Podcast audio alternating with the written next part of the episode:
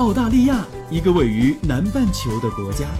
它有着世界上最大的岛屿，还有世界上最小的陆地块。当然，它也有着最适宜人居的自然环境和最多元文化的融合。这是我看到的，也是我看到的。你好，我是甜甜圈，五岁女孩的妈妈。我是五岁的美拉拉。我们在澳洲，在路上。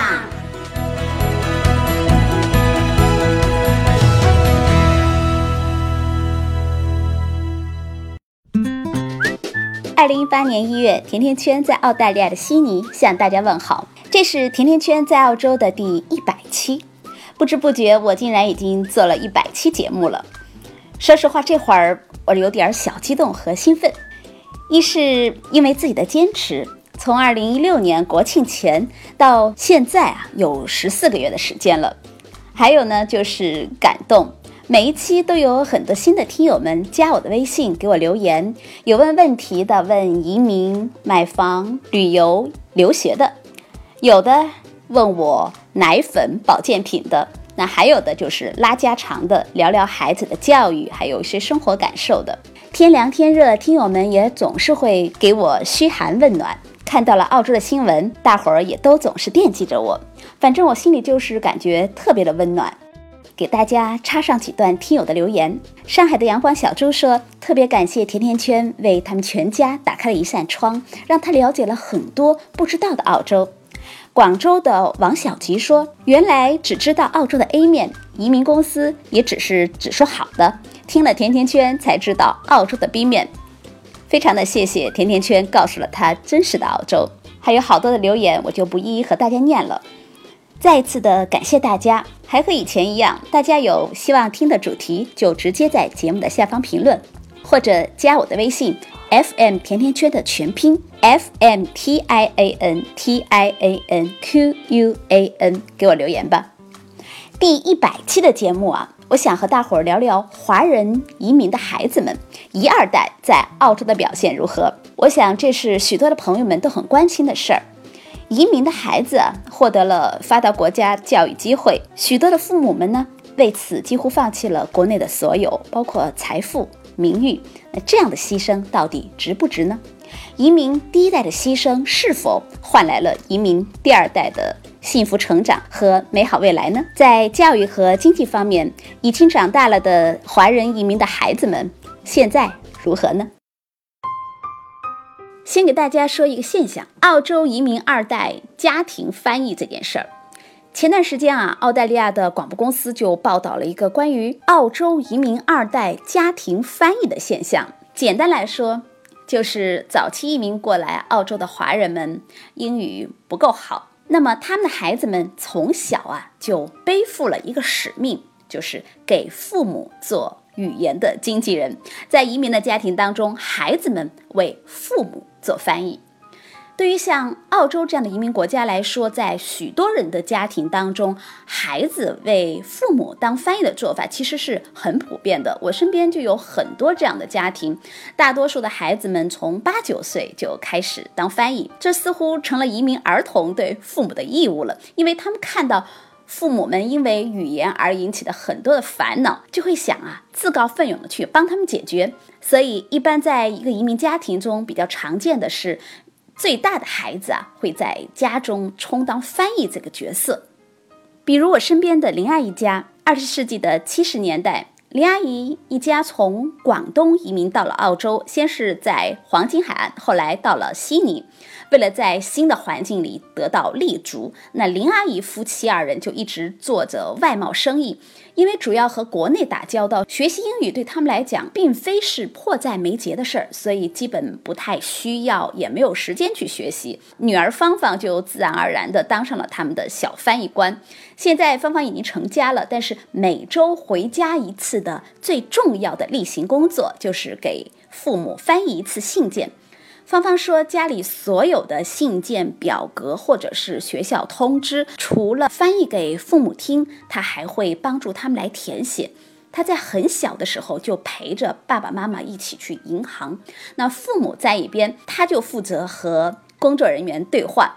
再长大一点啊，从四年级开始，他就不仅仅要告诉父母这个信上写了什么，还会告诉他们应该如何做，下一步要做些什么，这些通通都是他的工作了。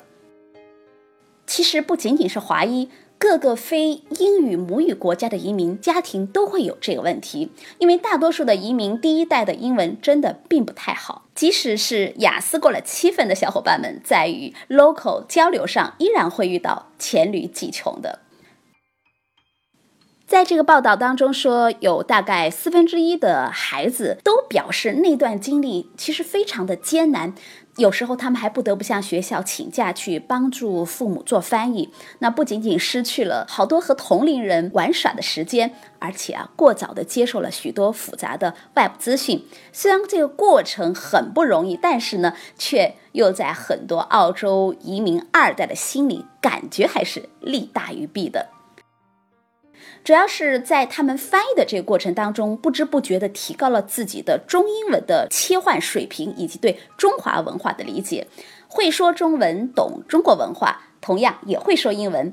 这些都成为了他们独一无二的优势，所以在工作方面可以扩宽就业的知识，能做很多 local 的孩子做不到的事儿。而移民第一代的辛苦打拼，也换取了优越的生活环境。移民二代们也看在眼里，这些都是刺激他们更加努力的一个原因。只是大部分的移民第一代对中国文化认同非常强烈，但是到了第二代、第三代，这些认同就会递减了。父母们试图把自己的民主认同感强加给自己的孩子们的时候，也往往会遭遇到滑铁卢。最典型的就是 A B C 了。不少在海外出生的移民二代坦诚自己对于中国文化的渊源不深，很多人没有了中文名字，而且还淡化了他们的华裔身份。他们说，父母常常对他们说自己是中国人，但是他们却没有那么大的感觉，因为中国对他们来说太遥远、太陌生了。很多华人移民澳大利亚的目的是为了孩子。中国移民的孩子在澳洲的表现如何呢？有一份被披露的澳大利亚政府的内部文件，可以让许多的华人父母们感觉挺欣慰的。那文件就显示啊，在教育方面，来自亚洲的移民后代表现最好。在经济方面，华人移民的孩子也是表现最佳的。同时呢，澳大利亚是西方国家中移民表现最好的国家。也就是说，在澳洲的各个国家的移民群体当中，华人后代教育表现佳，而且啊，华人的移民子女毕业收入也是移民群体当中最高的。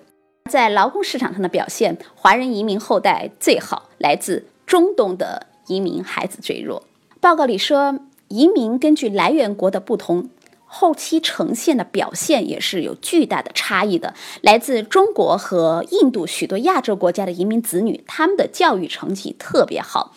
这个报告调查的非常详细啊，里边说，来自英国和欧洲移民家庭的孩子看起来更像澳洲人，但是他们的成绩却往往高于澳洲家庭子女的平均值。来自拉丁美洲和中东地区的移民子女教育表现往往比较差。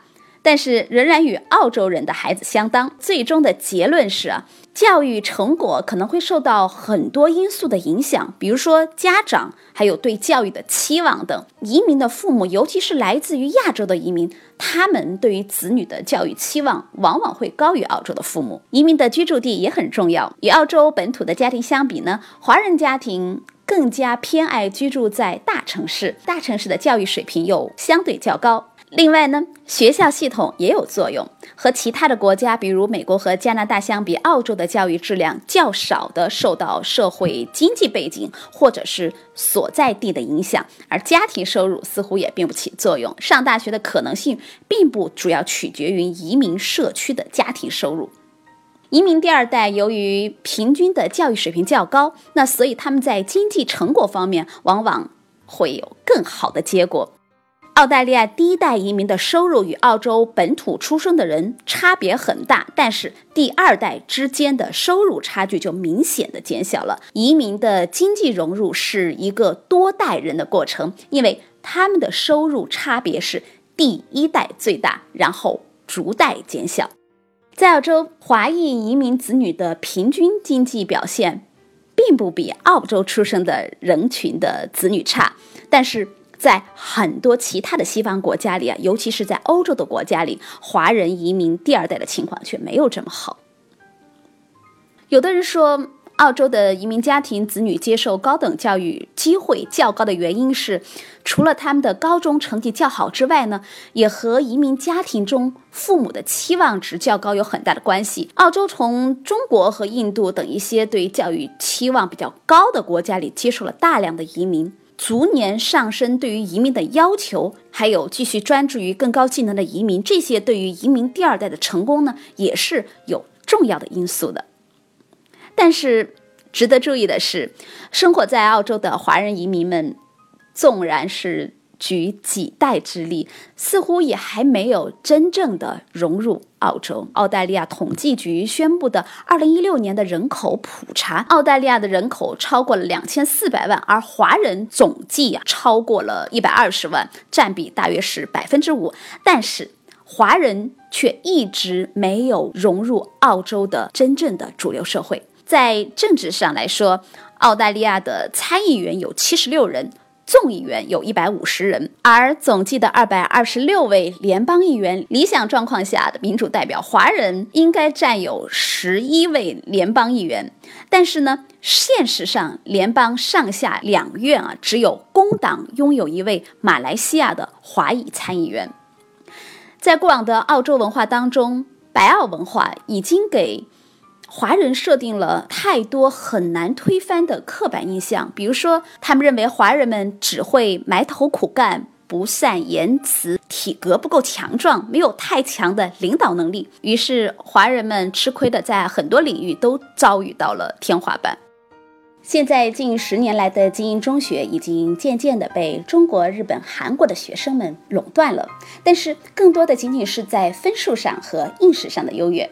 华人们即便早已迈出了国门，但是更多的依然是一代又一代不闻窗外事的埋头苦读。这真的是华人们的宿命吗？我想利弊各半，这是一个值得我们都思考的问题。